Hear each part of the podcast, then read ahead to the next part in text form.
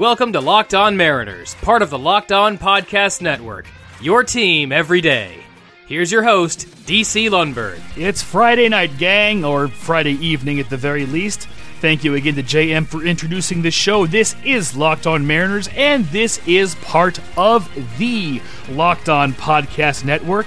Please remember to download, rate, and subscribe to this program on Google Podcast, Apple Podcast, Spotify, Stitcher Radio, or whichever podcasting app that you can think of. Ask your smart device to play Locked On Mariners podcast or Locked On Anything podcast, any of the programs here on the Locked On Podcast Network, or TLOPN or TLOPN. Follow the show on Twitter at LO underscore Mariners, and follow me on Twitter as well at DC underscore Lundberg. That's L U N D B E R G if you're scoring at home. We are going to conclude this week looking at one of the more special seasons in Seattle Mariners history 2001. There are not words in the English language sufficient to describe just how special that season was. Randy Johnson was traded away a couple of years ago, Griffey was traded away prior to the 2000 season, and after an interesting contract negotiation, shortstop Alex Rodriguez followed the money and signed a 10 year, $252 million contract with the Texas Rangers after stating that he wanted to play for a winner, which was an obvious lie. But enough about him. The losses the M's incurred over the previous two and a half years can't be ignored. They were all fan favorites and star players. On the other hand, the Mariners made some very smart acquisitions prior to the 2000 and 2001 seasons. Stan Javier, Mark McLemore, and Kazuhiro Sasaki had been picked up prior to the 2000 season and all contributed. Prior to 2001, the Mariners picked up a number of key free agents. Second baseman Bret Boone and relief pitcher Jeff Nelson were both reacquired by the team after previously spending time with the Mariners, along with the sheriff Norm Charlton, who was making a try at a comeback attempt and was signed to a minor league contract with an invitation to spring training. He made the team out of spring and pitched well in middle relief. And of course, coming over from Japan was new right fielder Ichiro Suzuki. No one really knew what to expect from Ichiro. No position player had ever come over from Nippon Pro Baseball before, only pitchers, and that was with mixed success. He had hit the daylights out of Japanese pitching, but would that translate into stateside success? Short answer yes.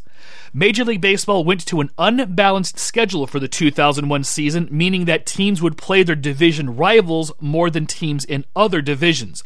The Mariners began the season against the Oakland Athletics on April 2nd at Safeco Field. Freddie Garcia started the ball game for the M's, but he just didn't have it. He was removed in the fourth inning after giving up four runs, all of them earned, and walking five. However, those four runs were all the A's would score that day. Brett Tomko, who had been acquired acquired in the Ken Griffey Jr. deal, pitched three and two thirds solid innings of relief of Garcia. With the score 4 2 in the Athletics' favor in the bottom of the seventh, Ichiro led off the inning with his first major league hit. Mike Cameron then walked, sending Ichiro to second. Edgar nailed a single to right field, scoring Ichiro and sending Cammy to third. John Olerud then drove in Cameron with a single of his own to tie the ball game. Arthur Rhodes pitched the eighth inning, allowing only a leadoff hit from Terrence Long to keep the game tied all at four. Newly minted starting shortstop Carlos Guillen, who admittedly had very big shoes to fill, led off the bottom of the eighth with a walk. Ichiro then tried to sacrifice him to second, but pitcher Jim Mecir's throw to first base was off the mark, sending Guillen all the way to third and Ichiro to second. Mecir then intentionally walked Edgar Martinez to get to John Olerud. Oli hit a fly ball to left center field, deep enough to score Guillen from third base for a sacrifice fly to give the M's a 5 4 lead. Bret Boone grounded out to end the inning. Closer Kazuhiro Sasaki came in to pitch the ninth. He allowed a leadoff single to Jose Ortiz, but after Jason Giambi flew out, he got Olmedo Saenz to ground into a game ending double play to give the M's the first of many victories in 2001. The M's were not victorious the following evening, but put the A's away in the third game of the series. Then, on Friday, April 6th, the Rangers came to town, meaning the return engagement of Alex Rodriguez. And, ladies and gentlemen, I was at this game, and I must say, it was one of the most fun games I have ever been to. Whenever Rodriguez was in the batter's box, or whenever he made a play on defense, or whenever he was involved in the game at all, the crowd really let him have it, booed him heavily. Even some were even throwing Monopoly money from the upper deck onto the field. It was glorious. On the downside, the Mariners had stated that they would not allow any negative signs in the ballpark that day, and lots of clever signs were taken down by the ushers. One group of guys, a few rows behind us in the left field bleachers, had the word sellout painted letter by letter on their torsos, with a dollar sign in place of the S, of course. They were ejected from the ballpark mid game to cheers for them and boos for the security guard who in reality was only following orders. Another sign I remember said, Need a loan? Call 1 800 252 Alex. Classic. Unfortunately, that one was also taken down before the game started. In any case, the M's won that series as well, which is something that Lou Piniella stressed during spring training and throughout the regular season. Winning series. In April, they not only won every series, but they lost five games all month and never lost two in a row finishing with a 20 and 5 record and at one point winning 9 in a row. They also went 15 and 4 against the other teams in the AL West, announcing that they would indeed be a force to be reckoned with. May was almost just as kind to the M's. They lost two games in a row for the first time on April 29th and May 1st against the White Sox and Red Sox, respectively. The game against the White Sox was a 14 inning affair. Then on May 9th, they started what would be an eight game winning streak. May ended with a 40 and 12 record and on a different 8-game winning streak. This streak carried over into June and extended to 15 games to bring their record to an astounding 47 and 12. The rest of the league took notice, as did national fans. All Star game voting was occurring during this period, and there were multiple Mariners who were top vote getters at their positions. Even David Bell was the leading third baseman for a while, before Cal Ripken Jr., who was retiring at season's end, overtook Bell late in the voting and was elected starter. At the break, the M's were an astonishing 63 and 24 and wound up sending seven players to the All Star game, by far a club record record and tied for the most of any team in baseball that year. As an added bonus, the All Star game was scheduled to take place at Safeco Field. Ichiro, John Olerud, and Edgar Martinez were elected as starters for the American League. Lou Piniella was also named to the squad as a coach. And while it is tradition to name the manager of the team who inhabits the All Star Games ballpark to a league's coaching staff, he was certainly deserving to be named to the team on the team's merits, and he probably would have been named even if the game weren't held in Seattle. On the other hand, Yankees manager Joe Torre, who managed the AL squad that year, chose only Freddie Garcia and Kaz Sasaki as reserves on the original roster, but chose many, many Yankees and named his own Roger Clemens as the team's starting pitcher. It was the Yankees' way of saying, you know what, you may take away the American League single season record for wins from us, but we'll still have more All Stars than you. 710 KIRO postgame host New York Vinny was livid on the air when the rosters were announced. I distinctly remember him saying, I am pissed off! It was a fun postgame show to say the least.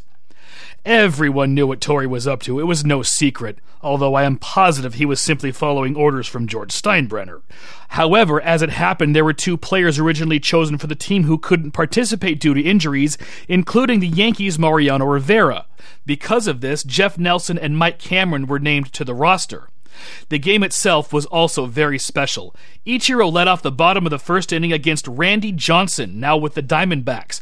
He rolled a ground ball to first baseman Todd Helton of the Rockies, but beat his throw to Johnson, who was covering first base. Later in the game, Mike Cameron laced a base hit to left fielder Moises Alou of the Astros, but ran hard out of the box, made an aggressive turn around first base, and caught Alou napping a little bit, who assumed Cammy would be content to stop at first base with a single. Alou's throw to second was late and slightly off the mark, and Cammy earned a double for his efforts. The play of the game, though, has nothing to do with the Mariners. Future Hall of Famer Cal Ripken Jr., in his first at bat of the game, hit a home run into the Safeco Field bullpen. Charlie Steiner, who was announcing the game for a national audience on radio, remarked, Who wrote this script? A very good call for an unforgettable moment in the Iron Man's career. Ripken was named All Star Game MVP, and he remarked that this All Star game was the most special to him upon receiving the award after the game. He also told the Seattle crowd that this season that they were enjoying was very special and told them they were lucky to have such a great team and a great ballpark. A very classy ending to a spectacular Midsummer Classic. Well, gang, I figured this was going to be something of a long show, and we are a little past due for a word from Withings. Do you hate stepping on the scale? Maybe it's because you haven't met the right one. Well, a company called Withings produced the world's first smart scale, and they're still the best. In fact, Tom's Guide rated Withings Body Plus the best overall smart scale 2020. If you are looking to lose weight, willpower is key, but so is having the right tools. Withings, smart scales are known for durability and an exceptional user friendly design. Step on and data from every weigh in syncs automatically to the free app for iOS and Android via Wi Fi or Bluetooth. Lots of smart scales don't have this Wi Fi option, which means you need to have your phone on you. But Withings Body Plus gives weight, full body composition, weight trend, and get this, even a local weather report. The scale can support up to eight users, one by one, and even know who is who. So here's the deal. You can get 25% off a Withings Body Plus right now at withings.com for a very limited time. Go to withings.com slash MLB W-I-T-H-I-N-G-S dot com slash MLB to get 25% off Body Plus Body Composition Scale. Once again, ladies and gentlemen, W-I-T-H-I-N-G-S dot com slash MLB to get 25% off Body Plus Body Composition Scale. We will resume the 2001 Mariners season after this word from another sponsor.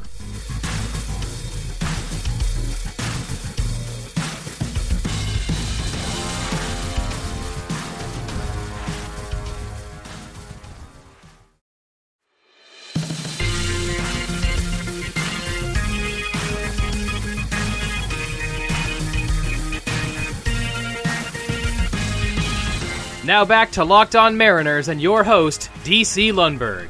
Welcome back to our recollection of the glorious 2001 Seattle Mariners season.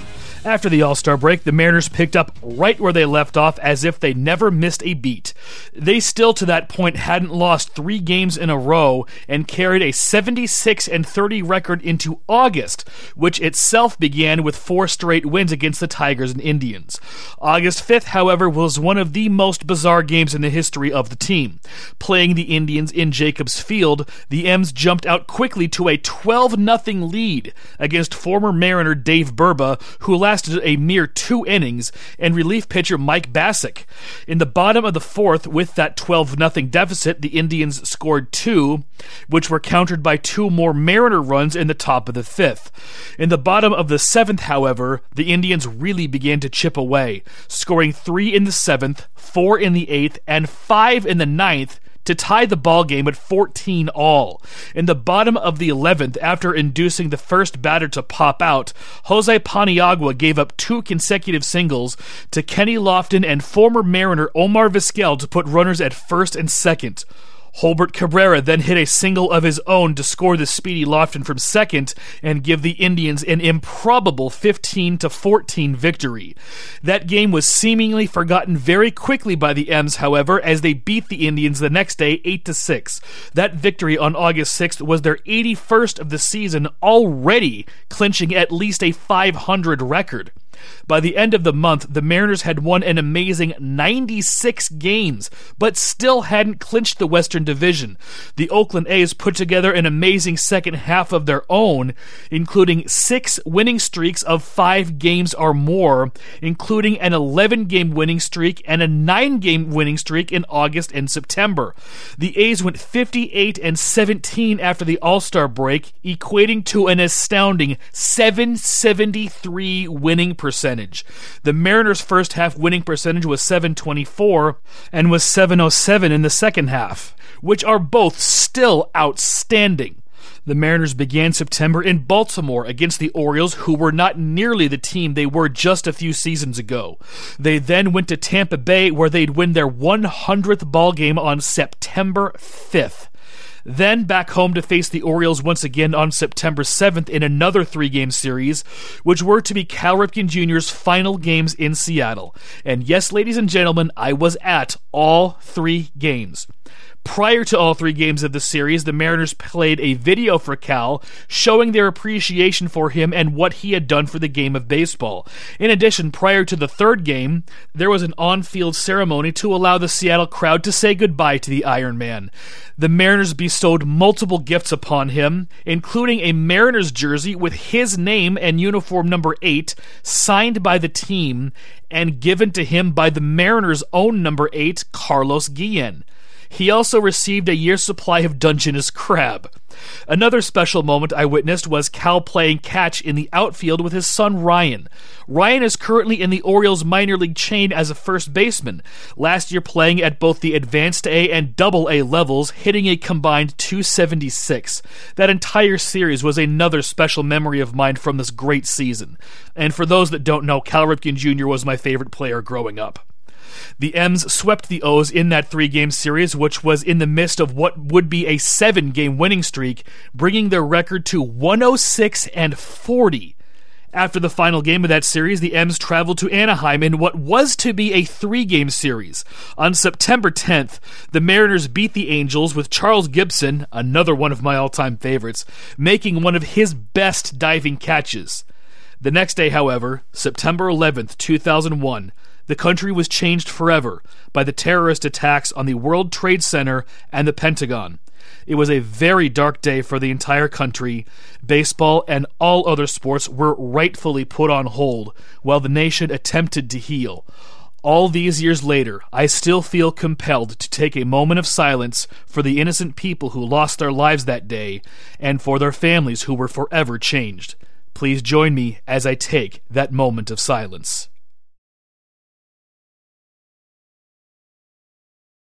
Moments of silence are usually frowned upon in radio and in podcasting, but I don't care. That day changed my life forever. I was a complacent 16 year old knucklehead who got a quick education and a kick in the ass. I very soon realized how damn lucky I was to be living in a free country, protected by the best men and women on the planet, and just how good I had it. The Major League Baseball season resumed exactly one week later, on Tuesday, September 18th. Back home at Safeco Field and with American flags all over the ballpark, the M's blanked the Angels 4 0, reducing their magic number to 1. The next day, September 19th, the M shut out the Angels again, this time 5 0. Kazuhiro Sasaki inducing a pop up on the infield to seal the American League West for the Mariners. What followed was a respectful, reserved victory lap around the warning track, led by Mark McLemore carrying an American flag. And ladies and gentlemen, please excuse me if I don't make it through this next part without breaking up. I apologize in advance if I don't make it. It was very fitting that Mark McLemore was chosen to lead the march and carry the flag, as he was pretty much Mr. Everything for the Mariners that year. After the victory lap, the flag was brought to the pitcher's mound, where everyone knelt and prayed. It chokes me up thinking about it and talking about it, and I do admit I shed a few tears while writing this script and I am amazed that I made it through this segment, quite honestly. There's no easy segue out of such a powerful scene, but we will move on. After the Mariners clinched the West, they lost the final game of the three game series to Anaheim, and then went to the Oakland Coliseum to play the Red Hot A's and got swept. This was the first time all year they had lost three games in a row, let alone four. However, the M's then went to Texas and swept a three game series in the ballpark in Arlington. They returned home for a three game series against Oakland, in which they won two of three to wrap up the month with a 111 and 45 record. The Mariners then traveled back to Anaheim to play the final two games of the three game series, which had been interrupted by the terrorist attacks. They won both of them. Four home games against the Texas Rangers followed to close out the regular season. Already on a three game winning streak, the Mariners extended it to four in the first game of that series to win their 114th ball game, tying the American League record, which was set in 1998 by the Yankees. They won the next day to break the AL record. Two games remained in the regular season. On the second to last day, Saturday, October 6th, the Mariners sought their 116th victory, which would tie the Major League Baseball record held by the 1906 Cubs. Bret Boone hit a solo home run in the first inning to give the M's a quick lead. However, Doug Davis shut down the M's the rest of the way, tossing a complete game and only giving up four hits. However, the Mariners pitching staff was up for the challenge. In what wound up being a bullpen game, Denny Stark started but could only muster three innings. He was followed by Paul Abbott, Joel Piñeiro, and Jeff Nelson, who did not allow a run and only surrendered two hits. With a 1 0 lead in the ninth, Lou Piniella brought in his ace closer, Kazuhiro Sasaki, to put the M's in the history books. After retiring Frank Catalanotto and Michael Young, who else but the dreaded Alex Rodriguez stepped up to the plate? On an 0-2 count, Sasaki threw his signature forkball, which Rodriguez waved over to strike out, ending the game and giving the Mariners a tie for the Major League Baseball single season wins record. Unfortunately, the M's would lose the next day 4 to 3, having to settle for a tie of the record. The Mariners then faced the Cleveland Indians in the division series, which began in Safeco Field. And as good as they looked all season, they looked that bad in game 1, getting shut out by Bartolo Colon 5 to nothing. They came back in game 2 though, winning 5 to 1. Game 3 in Cleveland was definitely forgettable. A 17 to 2 drubbing, which had it occurred during the regular season, Charles Gipson may have pitched. The M's came back once again though and won the next game 6 to 2, and also game 5 back in home in Safeco 3 to 1 to advance to the American League Championship Series against those dreaded New York Yankees. The Mariners, for all intents and purposes, were spent by this time and were eliminated in five games. Oh, what could have been! This is such a special season in the hearts of Mariners fans for so many reasons. Not only having such a season after losing three superstars and fan favorites, but the individual seasons that the team members put together, including the magnificent rookie campaign of Ichiro. He not only won Rookie of the Year, he was the American League MVP as well. He's only the second player to win Rookie of the Year and MVP in the same season. Bret Boone, who up to that point was known as a streaky power hitter with only a moderate batting average, hit 331 and drove in an American League leading 141 runs. He was third in MVP voting. Mark McLemore appeared in 125 games and hit 284 with a 386 on base percentage while playing all three outfield spots third base, second base, and shortstop. Stan Javier, in what would be his final major league season, was also a valuable role player. An adept pinch hitter and solid outfielder, he appeared in 89 games and hit 292. This was Freddie Garcia's finest season as a big leaguer, going 18 and 6 with a league leading 3.05 ERA. He also led the American League in innings pitched and home runs given up per 9 innings. Jamie Moyer and Aaron Sele were also fantastic as the other mainstays in the rotation, with Moyer winning 20 games. Paul Abbott enjoyed tremendous run support as the fourth starter, and he went 17 and 4. The bullpen, which was perennially a weakness for the Mariners, was solid this year, anchored at the back by Kazuhiro Sasaki, who saved 45 games. Arthur Rhodes and Jeff Nelson were brilliant as the setup men, and Norm Charlton, in his final season, pitched very well in middle relief. This was also the final season for the beloved Jay Buhner, whose knee problems proved too great for him to continue playing. He didn't see action until September 1st and played mostly left field since Ichiro now occupied right. There are so many other players who made key contributions and had great seasons. I can't name them all. Edgar had another Edgar like season. John Olerud hit above 300 again and turned in outstanding defense. Carlos Guillen filled the void at shortstop very, very well. Dan Wilson continued to be the glue of the team. Ed Sprague was signed as a free agent mid-season and turned in some key at bats. For obvious reasons, the 2001 Mariners season is fondly remembered and remains the team's most successful season. I hope you enjoyed this look back at it. Please remember to download, rate, and subscribe to this program on Google Podcast, Apple Podcast, Spotify, Stitcher Radio, or whichever podcasting app that you personally care to use. Follow the show on Twitter at LO underscore Mariners. Follow me on Twitter at DC underscore Lundberg. Ask your smart device to play Locked on MLB upon the conclusion of this program.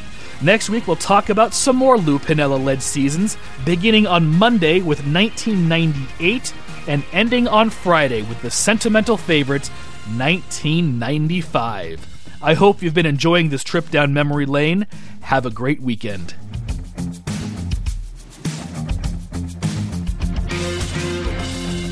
This is Joey Martin saying join us back here next time for another edition of Locked On Mariners, part of the Locked On Podcast Network.